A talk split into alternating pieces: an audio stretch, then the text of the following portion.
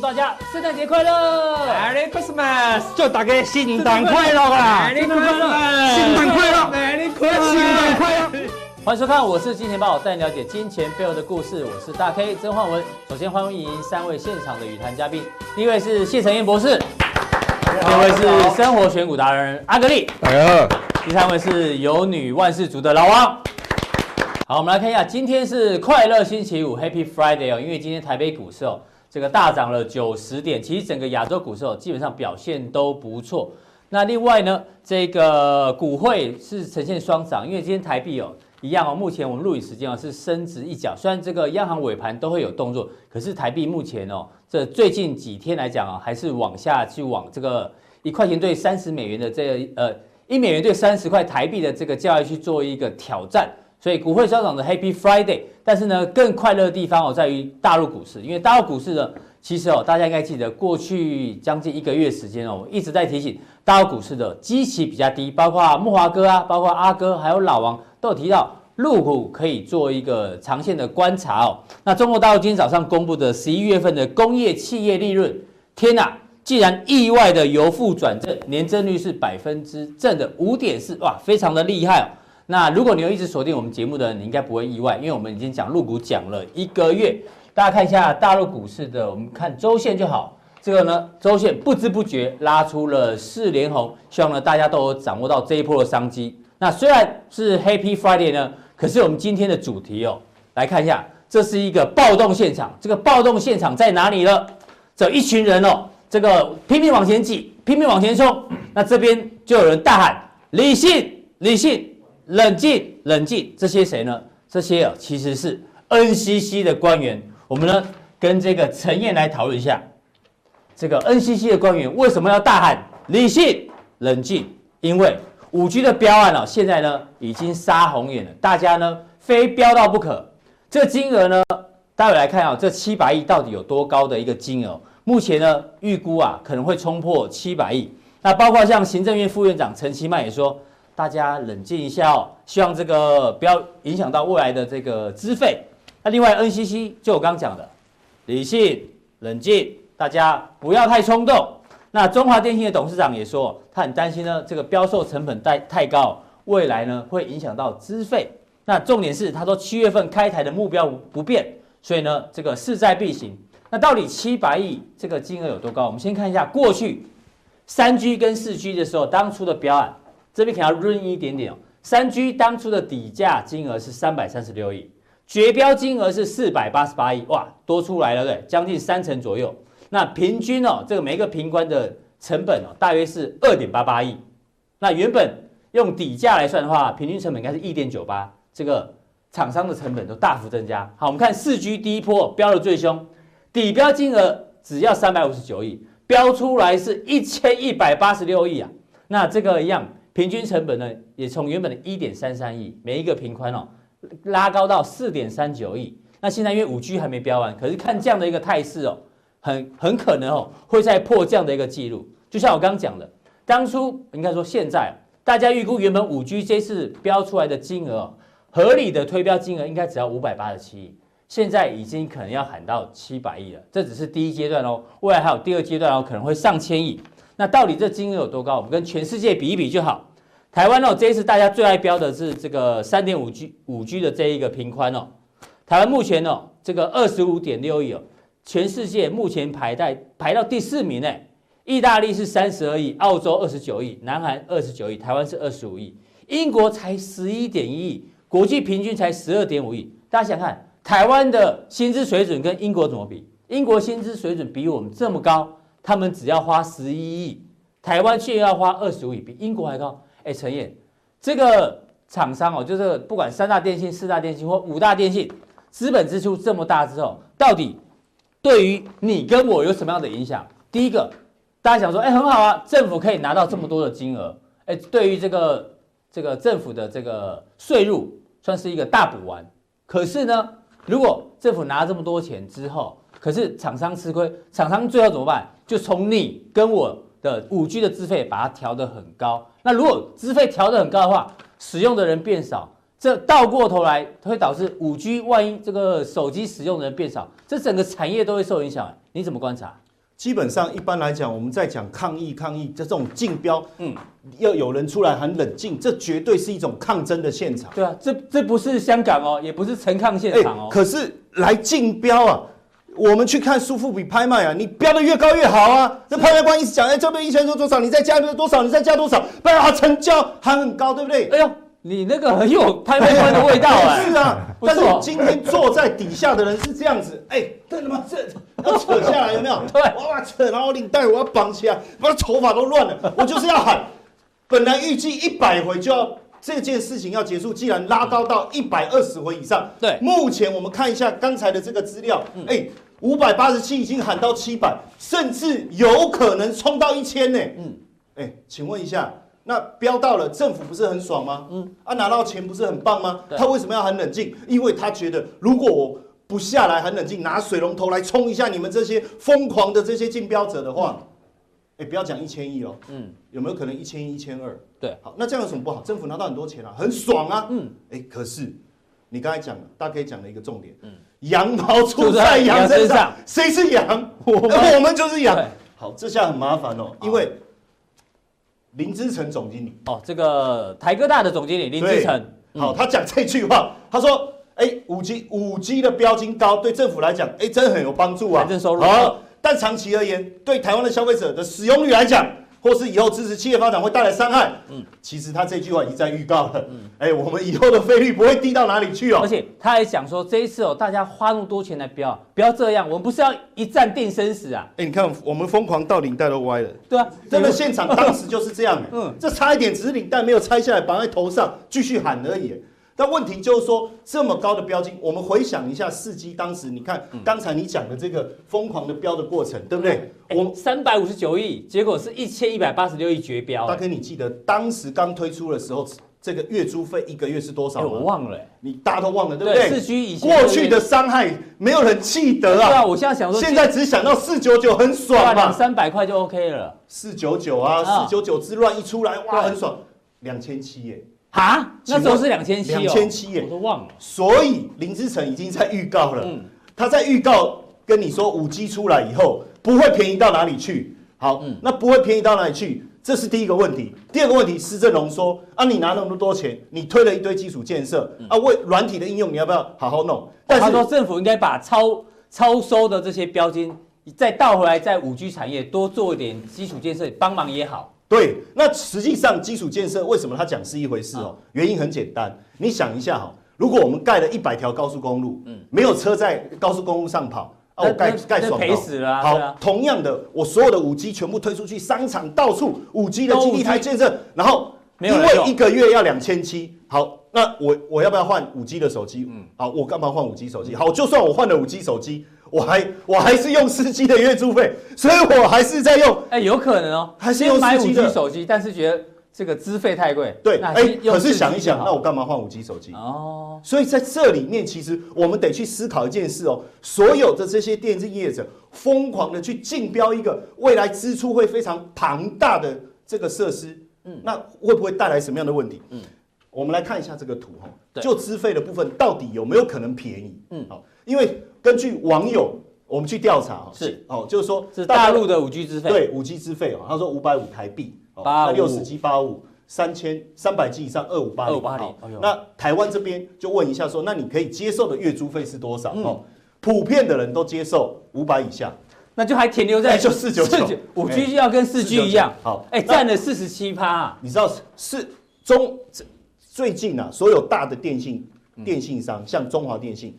台湾大哥大也好，远传也好，他们的客户一直在衰减，一直在衰减，一直在衰减，一直在衰减。嗯，但是有一家电信公司连续四十四个月，客户是净流入，一直成长，一直成长，一直成长。哦，是台湾之星，为什么？嗯、便宜啊，便宜啊，连我也转过去了。你也转过去？对，那我一转过去，我说那真的流量没有问题吗？我到处实测的结果，靠。很快啊，没有问题啊，所以你超过五百我就不愿意了，对不对？好，那五百零一到一千四十三点五，那等于加起来八将近九成的人不能超过一千块。那你说我们刚才讲的这个两千七的资费，我觉得一开始确实有可能，嗯，确实有可能。那我们来看两千七、两千七、两千七还没找到，找到了，有百分之零点四的人愿意接受，那请问一下，这些是潜在有可能去转换成五 G 手机的人嘛？对不对？对，这有百分之零点四，因为到时候一定是电信搭手机的一个方案嘛。那有人说今年五 G 手机还是明年要卖个五千万只，没问题啊，我零元手机，但是我一个月要缴两千七，到底换不换得过去哦？嗯，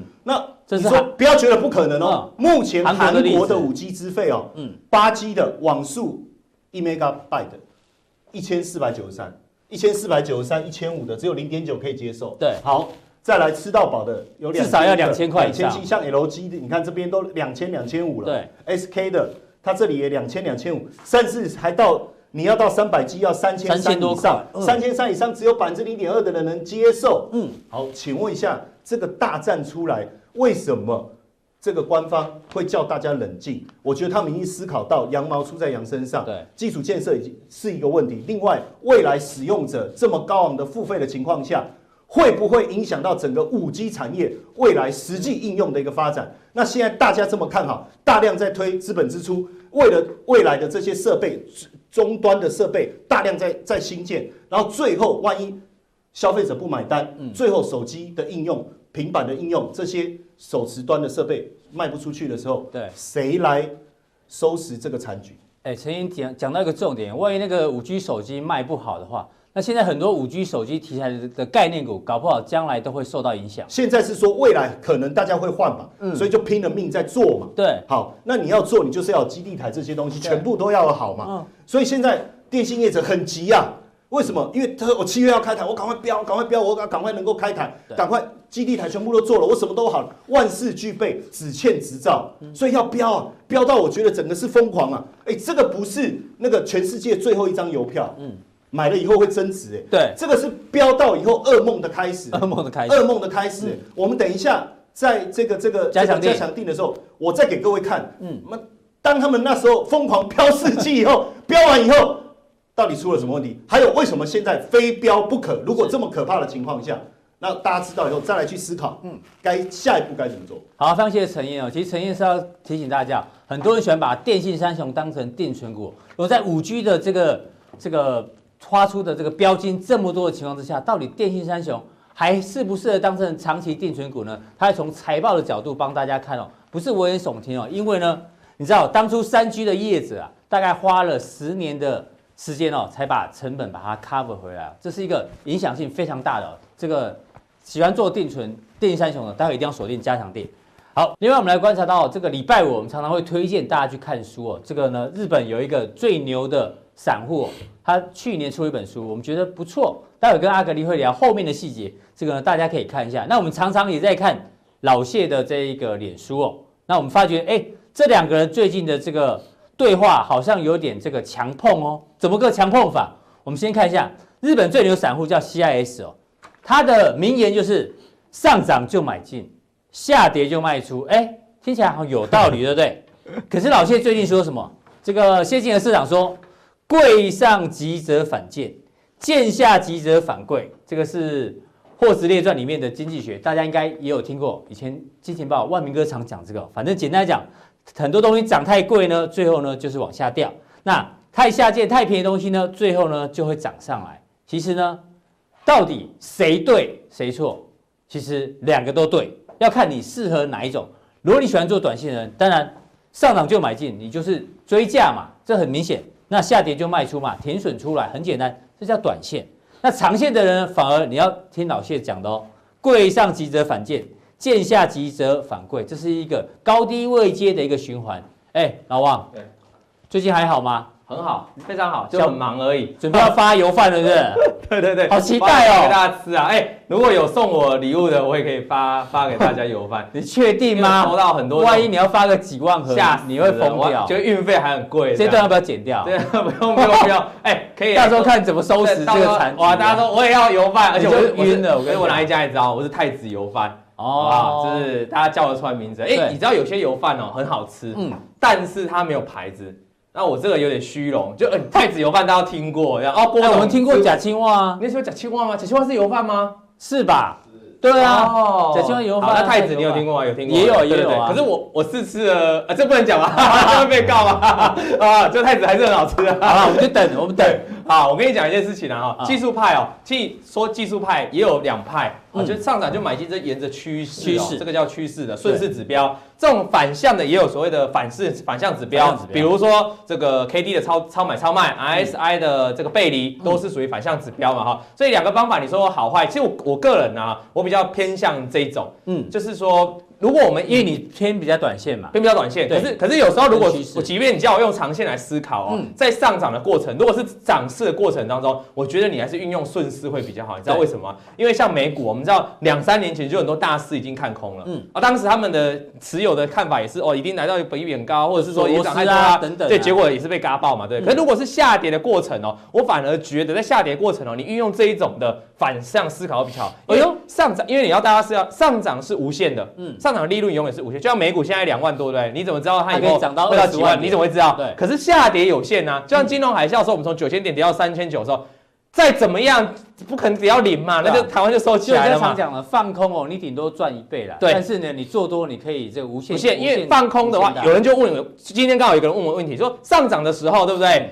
你觉得报酬率跟你实质的资本的回收率有没有差别？嗯、这两个听起来好像就涨多少，你好像赚多少，其实错的哦。在上涨的过程当中，你看涨幅好像是九成，但你实际赚绝对超过九成。为什么？因为那个你原本的钱，那个本金会一直滚，会一直滚，会有复利滚存的效果。嗯、那可是如果是下跌就不一样哦。你去放空一张股票，你一直放空，一直放空，其实每一天的跌停板的那个。跌幅你赚的钱会越来越少，啊，你就是让它下市，你就是顶多赚一倍而已。对，所以如果如果问我个人的看法，嗯、我即便是短线或长线，我个人也个人发现，就如果你是上涨的过程当中，你最好都是运用这个顺势的原理，对，不要去摸头。那像台股也是，就 OTC 又创高了嘛，是。那如果是下跌的过程当中，因为它总是有个地板，嗯、啊，其实你就不要太这个叫穷寇莫追。然后个人跟大家分享一下这本书，我有看过，哎，嗯，整本，嗯，对，我我觉得我觉得还不错，写的还不，但是。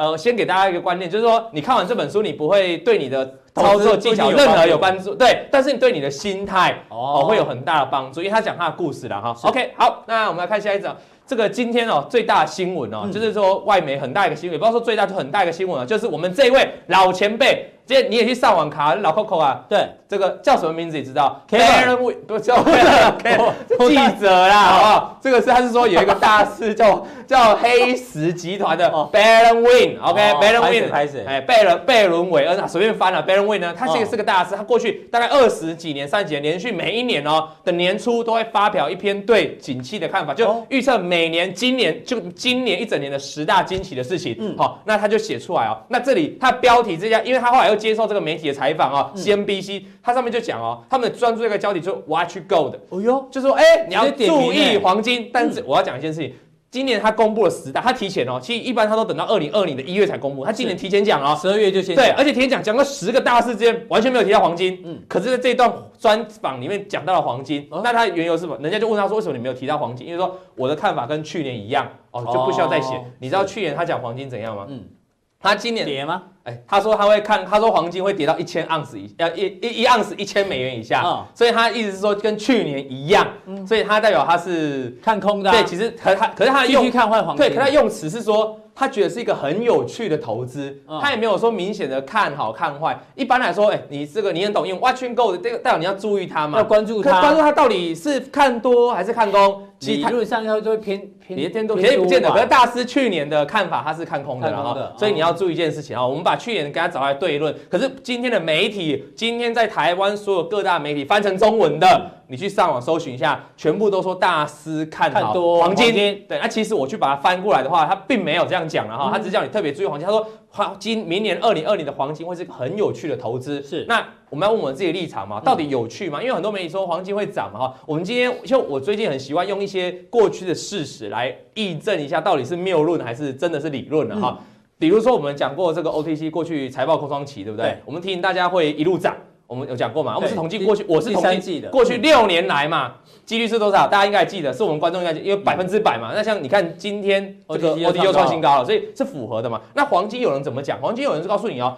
这个枪声一响，黄金就会万两。就是说，道琼一大跌的时候，避险资金全部都会跑到黄金。对，是反向。道琼一涨的时候，黄金的钱就跑到道琼来哈，大家很多人坊间很多人这样讲哈，可是我告诉你吧，今年整个趋势调出来，今年下半年就好了哦。嗯，道琼在这边，下面是道琼，大琼大涨的时候，黄金出了什么事？哎呦，没有没有跌，一起涨哎。那在这边呢，道琼大跌的时候，哎，黄金上，哎，这好像符合枪声嘛，其实就符合了。那再看这边，这个道琼跌的时候，哎，其实黄金也在往下跌，哎，那就不符合啦，资金也没过去，那这边。道琼往上大涨的时候，哎，黄金又跌，而且它稍微符合了。那这边呢？道琼创高，哎，最近黄金也跟着大涨，哎，所以你从过去这半年就好了，道琼跟这个黄金到底有没有？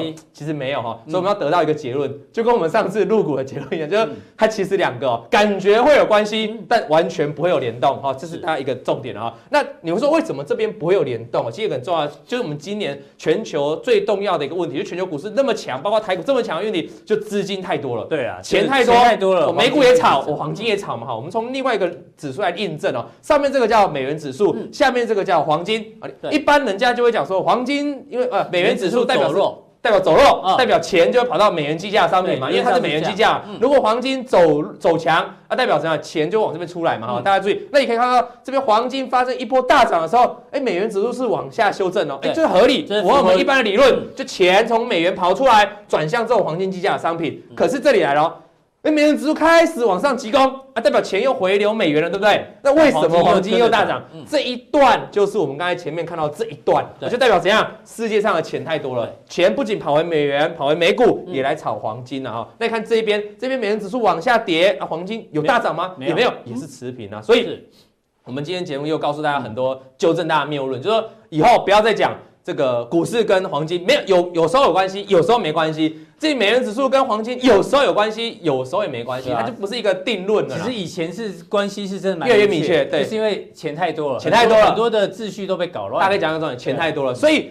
当时这个大师哦，他去年为什么会看空黄金？你知道吗？因为他认为股市会非常好，所以股市非常好的时候，黄金就会往下跌。啊，结果他现在今年啊，所以可是他忽略一件事情哦，原来会产生脱钩，就不见得了哈。那他今年又看多股市，他认为到明年二零二零整年的股市呢，不会有任何大的波动，所以还会维持牛市，然后川普会当选，这是他今年主要的一个理论哈。那我们回到我个人的看法，好不好？短线的黄金哦，是日线嘛？哎，黄金我们都看这个纽约黄金期货了哈。你把它看国际黄金的部分，你来看，把前面高点我们都交过来了哈。这个你应该要画两个高点画连线，一路沿下来。你发现一个长虹突破，这就是标准的一个突破下降压力线嘛？对，所以这两天就非常的强劲了哈。嗯、那强劲之后，你该怎么看？这是短线嘛？短线短多这不用废话，大家都看得懂了，然后短多很确立了，很确立。那因为我们常常只要你线画的对哦，嗯，就就是长虹会出现，就是一直喷的。如果你线画错，就长虹怎么卡到这里不动了，你知道吗？所以你要自己要思考，要会画了哈。那我们再往下看，这个叫做黄金，也是日都，我现在都看日 K 线，拉长，可是把拉长一点，没错。这边刚才喷出段在这里，对不对？看起来好像很厉害。嗯，我说要急着追呢，其实把它放长一点来看，这边有形成一个在十月份的时候，这边一个长期的套牢区间。那因为这边黑 K 灌破，因为几个低点，然后画成下缘的下缘连线，这边黑 K 灌破就开始做震荡了嘛。嗯、你有没有发现很神奇？这边为什么跌不下去啊？这个时候如果你看很短期，你不懂为什么。大概如果我们把后面这边都遮起来，对，把它遮起来，你再看这里，那跌破前低啦，那应该要摔死了，对不对？那怎么会在这里停下？结果，你把它放长一点，没错，哎呦。这边啊，其实，在节目上应该有讲过，这边就是你把几个高点连过来嘛，对不对？然后把几个低点刚好都画成连线连贯，这边就是一个标准的三角收敛。所以这边黄金会强势喷出，就是来自于一个黄金这个三角收敛的突破，一个红 K 嘛，就大涨。所以我们说这个会有有效，因为突破之后这个压力会变支撑，所以把它画过来，哎，刚好就在这边哎，啊，刚好这边也打住哎哈，所以形成一个这个支撑啊，所以就一路往上。所以有时候你要。这就刚好符合了顺势趋势化赚的比较多。你跌下来的时候，你要看好很多地板价了哈。那往上大涨的时候，你现在要急着追吗？其实前面这里有套牢区哦。对，它我来到区间上缘，区间上缘，它可能短线就在这么做震荡。如果有机会来一根长红突破这个区间上缘，那我个人认为哦，这两个高点都不会是什么太大的。太大的短线上不会太大压力了，对，重点是要突破这个区间，因为代表这边套牢整个月的人全部解套，那力量多方力量就很大了。如果没过，就持续做震荡哈，那它不要跌回来这一边这条这个颈线突破已经压力变支撑，不要突不要跌破这里就还 OK 了哈。对，那即便跌破大的支撑就在这里了哈。那是短线的看法，我认为这个地方是很重要的，接下来很重要，再拉长点，再更长一点了哦，就跟我们上次讨论中钢、台积电一样嘛，我们再更长线一点来看，其实啊，这个很明显啊，这个叫头部，对。这个叫底部，然后这个底部一共是五年，五年的底部对抗两年的头部，对，这个用很简单，也是头，这是历史新高，历史新高，一九二三。所以很简单的技术分析来说，这个应该会去挑战前面的头部，长线有机会，没有什么太大问题的。而且你也看到这一次会回档哦，你看见跌蛮多的，对不对？短线短线好像跌蛮多哈，短线好像跌蛮多，但其实你从长线来看，哎，这一段为什么会强喷？因为它底部这前面低点这个连线这个超大的复合底突破之后，对，当然就涨一段嘛。打下来之后，你可以发现哦，哎，它卡在这里。卡在这里之后又在往上，其实没有跌很深，也没有跌下来啊、喔，在这边做形成这这一条线是哪里？你知道吗？这条线不是你乱画，就这条线是刚刚我们这条图乱画，对，所以那我们就欧北位这样哈，那就往在这边。所以接下来关键在这里哦、喔，我们说短线先突破这里，好，如果今天突破，关键在这个地方，这个前高这个地方为什么上次过不去哦、喔？因为头部的颈线，你试着画线嘛哈，之前的支撑变压力，之前就压力嘛，那现在压力这边，所以大概我给一个定论了，什么时候如果你现在持有黄金的人，你什么时候可以积极做加码？就整个大长线来说，当然就突破这个紫色，因为上一次已经差一点突破失败，我们说。有一就有二嘛哈，如果再来一次，那也许就是要整个攻克这个高点的位置啊，我就觉得非常机会，所以这边就会有一个大的机会了。所以短、中、长基本上你觉得黄金都有机会，都有机会，都有机会。但是极短线上，我刚才说已经来到一个相对的高点嘛，你大家可以做横盘区间做布局，对，那有关键突破，那我认为黄金长线来说都是一个多方趋势了。好，对，那你这样定要准备什么？这样定的话就是跟这个比较没关系啊，反正这样定一直锁定哈，这样定大大家看我们就我一直锁定最近投信在做账的标的嘛，对，所以我今天又会继续来，因为今天报纸。又刊出来哦，报纸好像都有偷看我们节目，都大概你的节目这样，他就说，哎，投信的买超，哎，积极做账，我看了又好像，哦，好像又已经吓到，就是报纸好像刊了，哎，到底剩两天而已，到底今天结束，对，剩两下礼拜只有两个交易日，我们从财报今年就结束了，我们从财报空中期结束，跟你说要开始投信，那大家已经快结束，报纸刊出来，我那到底这些股票能不能，哎，正面思考，或是你要小心哦，哈，那我们就在等一下加强錠来跟大家做说明了。好，非常谢谢老王。我们刚刚讲到这个日本最牛散户 CIS 哦，其实他这个适合他的人呢，就做短线。那适合老谢讲的呢，其实是做长线。但是我们现在回过来看一下，这个日本的这一个最牛股呃散户啊 CIS，他到底有多厉害？我们请教阿格力。哎，阿格力，他去年出的这本书，我听说卖得不错。那他把他的这个秘籍哦都写出来，到底你来评断一下？因为你自己也有出书嘛，对，我有出书。他这本书蛮有趣的，叫做《能凭一己之力》。左右日经指数的男人的投资哲学，这厉害哦！日本人这个就是个性就是这样，连书名都要弄这样子。因为他你看他们卖东西就知道，我要做日本第一，不然我就是世界第一，有没有？他们卖冷气也是这样，卖个冷气都想要世界第一，所以他们标题都非常的耸动。不知道大家有没有看过日本财经书籍相关的一个经验？就是那个标题都很耸动啊，这是什么？像他也是啦，三百万日元变成两百三十亿日币，你刚刚说哎，做好没？他好像厉害啦。然后你看他的面哦，对啊，他其实还蛮厉害。我们让大家稍微了解一下他的情况哦。他呢曾经是电竞选手的冠军哦，还有爬进口的赌徒。听说他爬进口一天哦，曾经赚了四十几万，就就厉害呀。然后打电动很厉害。然后呢，长什么样子没人知道，因为他上日本的综艺节目，戴个面具。不是，大家应该有常常看过他。嗯，这日本摔跤选手嘛。日本摔角选手。看过虎面虎面人，还有面具，还兽神莱卡啊。我跟大概同一个时代的，兽神莱卡，看日本个子小小，但是这个武功非常厉害，还戴个面具嘛。二十一岁进入股市，就像你刚刚讲的，三百万变成两百三十，这应该是靠摔跤选手赚到了吧？怎么可能那么厉害？而且他一战成名，就是那个大家应该有有听过这个这个新闻，就二零零五年瑞穗证券有一个胖手指，就是有人呢这个要卖，结果把价格跟数量 key 错了，就变成跌得很低，然后他看到呢，赶快去把它抢进来。所以一天呢，听说一天赚多少？赚六亿日币，六亿，一天就赚六亿日元，换算成台币也也有一亿多哎。哎呀，然后他有一些怪招，他说我最快可以在十秒之内卖出股票，基本上我我从不思考买进股票后要持有多久，就是那一句话，阿哥之前有讲，如果会继续涨，我就继续持有；下跌呢，我就立刻卖出。算是就买进上涨股票，一旦下跌就把它卖出，他把它发挥的淋漓尽致，跟陈金峰一样了，球来就打。啊、哦，这种这种风格哦，所以其实根据我自己的研究啦、嗯、CIS 它应该是在暗示大家买影像感光元件吧，好吧？大家合计了没有？好啦，但我觉得它有一个关键值得我们去参考。姑且不论这个故事是真是假，它让我们了解到说，在投资里面很重要的是你要顺势交易了。顺势交易，它就是很明显的。对，你要顺势交易，你不要在盘不好的时候，你硬要做多。对哦，在盘很好的时候，你硬，硬要放空，硬要放空。嗯、哦，所以我们今天就来跟大家讲说，你在股市里面投资前的一个原则，嗯、怎么样做顺势的交易。对，那想跟大家分享这句话啦，就是说，这是雷军，雷军小米的创办人。站在风口上，连猪都会飞。哎、欸，我该该一句话，对，你不觉得形容的很传神吗、啊？这句话是语出自他，这句话不是用到烂掉，是他讲的。对，就是雷军讲的。哦哦，所以他当时候也是看到整个手机的趋势嘛，他才创立了小米。嗯、那他又看到说，哎、欸，手机不行了，所以他才把小米又跨入很多家电嘛，家电嗯、物理利用网网络的方式，让他的手机跟他的家电能串起来，打造今天的小米王国。嗯、所以我觉得在投资里面很重要就是这句话。方向比努力更重要。比努力更重要。就以我来说好了，大家知道我念生技的博士嘛？嗯。哦，这个就是方向走错了。我给大家来公告片。就我在高中的时候，我妈。不会啊，你如果来讲生技也很有说服力啊。也是啦，我之后会好好的应用啊，不然不然书都白念了。我高中的时候，我妈就跟我说：“哎，你以后吼读车你就是爱读生物科技啊。”我妈很爱玩股票，每天都要看分析师啊。那时候台湾。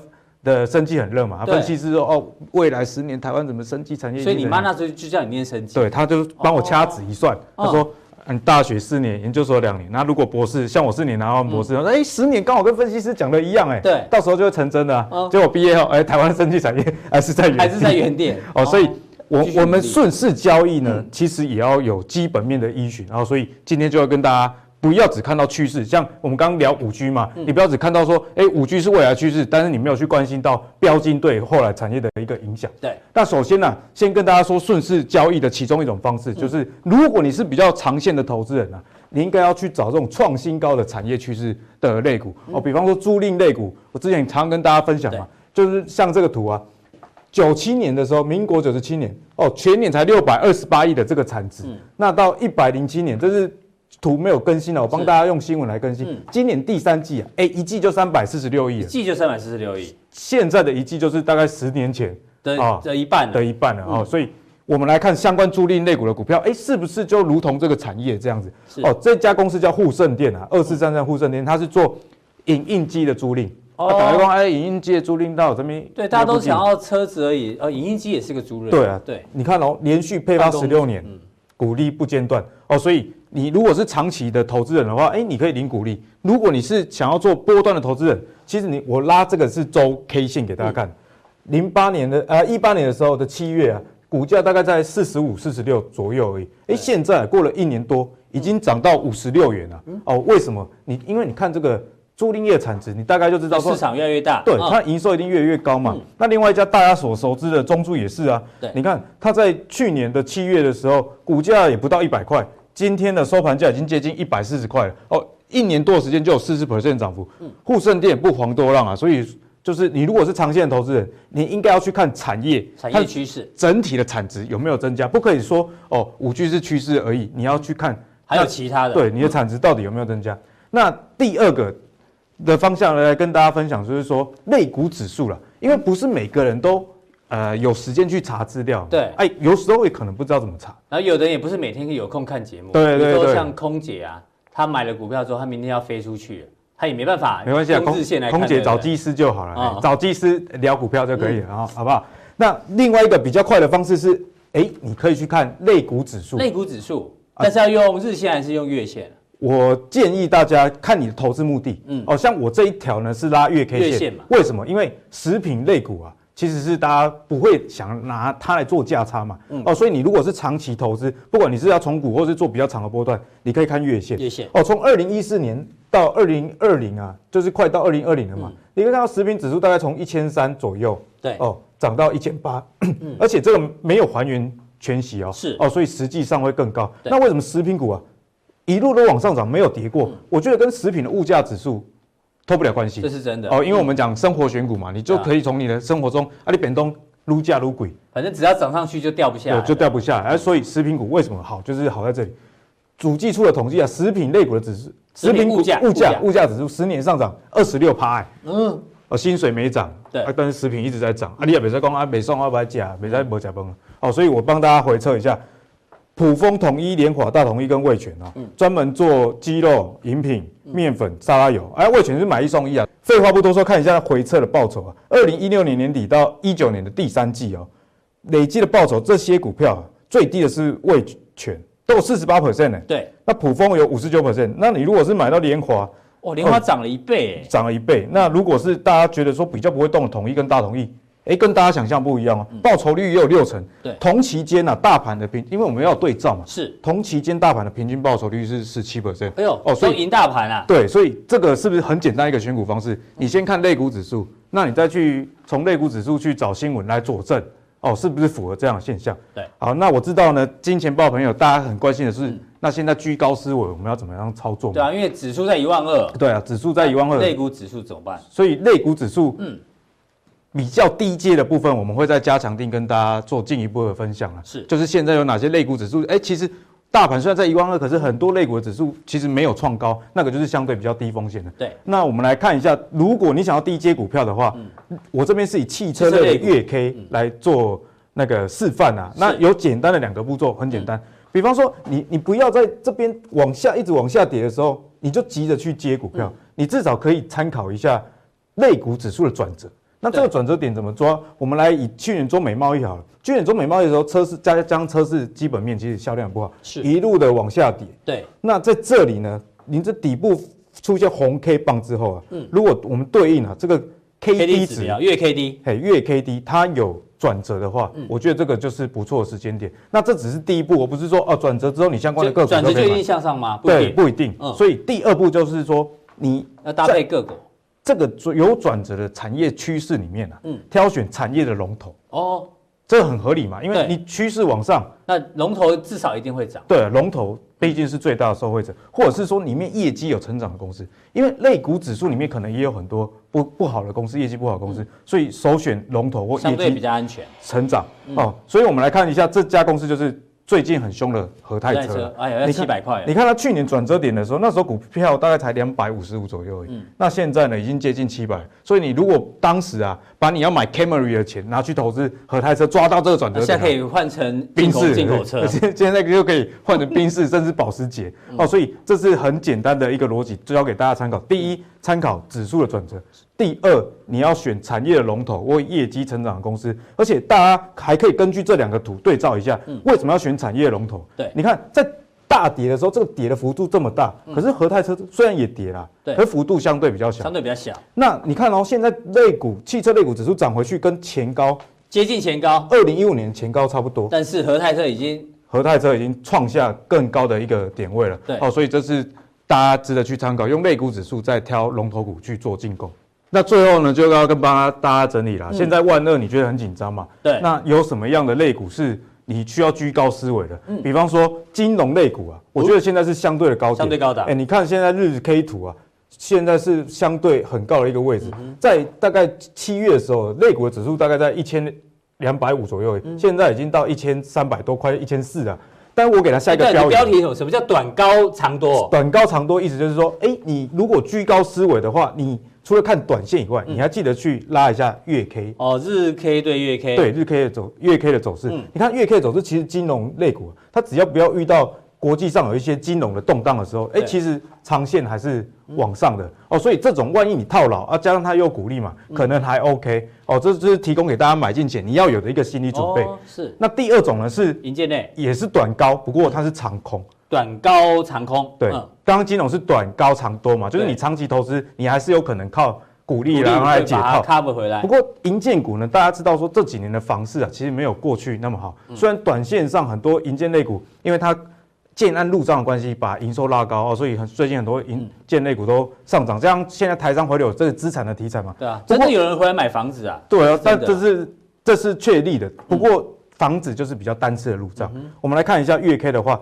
二零一四到二零一六，哎，这边大概就是台湾房市相对的高峰，嗯、那时候连青浦一品都可以到五十几万。对啊，我们家房子就买在这边套牢，你知道吗？真的假的？对，对，没关系啊，你钱很多都没差。不要乱讲，不要乱讲，贡献一下经济。嗯。所以你看这个线啊，往下一拉的时候，哎，现在其实还是不是很好的一个点。嗯、那长线的趋势也不好，所以你们如果买银线股。我觉得大家真的要居高思维，短高长空。对，那最后一个就是这个是我觉得是比较危险的。嗯，我们刚刚讲到嘛，你低阶的时候你要看一下肋骨的转折点。对啊，橡胶肋骨就是短空长空。长空哦，现在大家已经一万二了，啊，你不要看到说哦，那个阿格力说那个要低于前高哦，现在低于前高，这位置好低哦。可是你把月 K 拉出来，哦，哇，这个趋势已经走了六年的空头，嗯，因为相关的公司其实成长性跟基本面都不是太好，而且现在国际的油价也不像过去一样一直涨，那。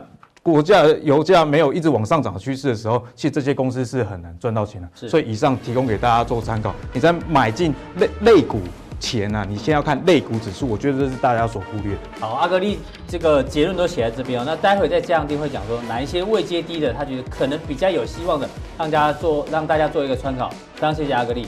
那我们今天普通錠到这边哦，非常谢谢大家的一个观赏，记得按赞、订阅、加分享。那待会更重要的加强錠马上为您送上。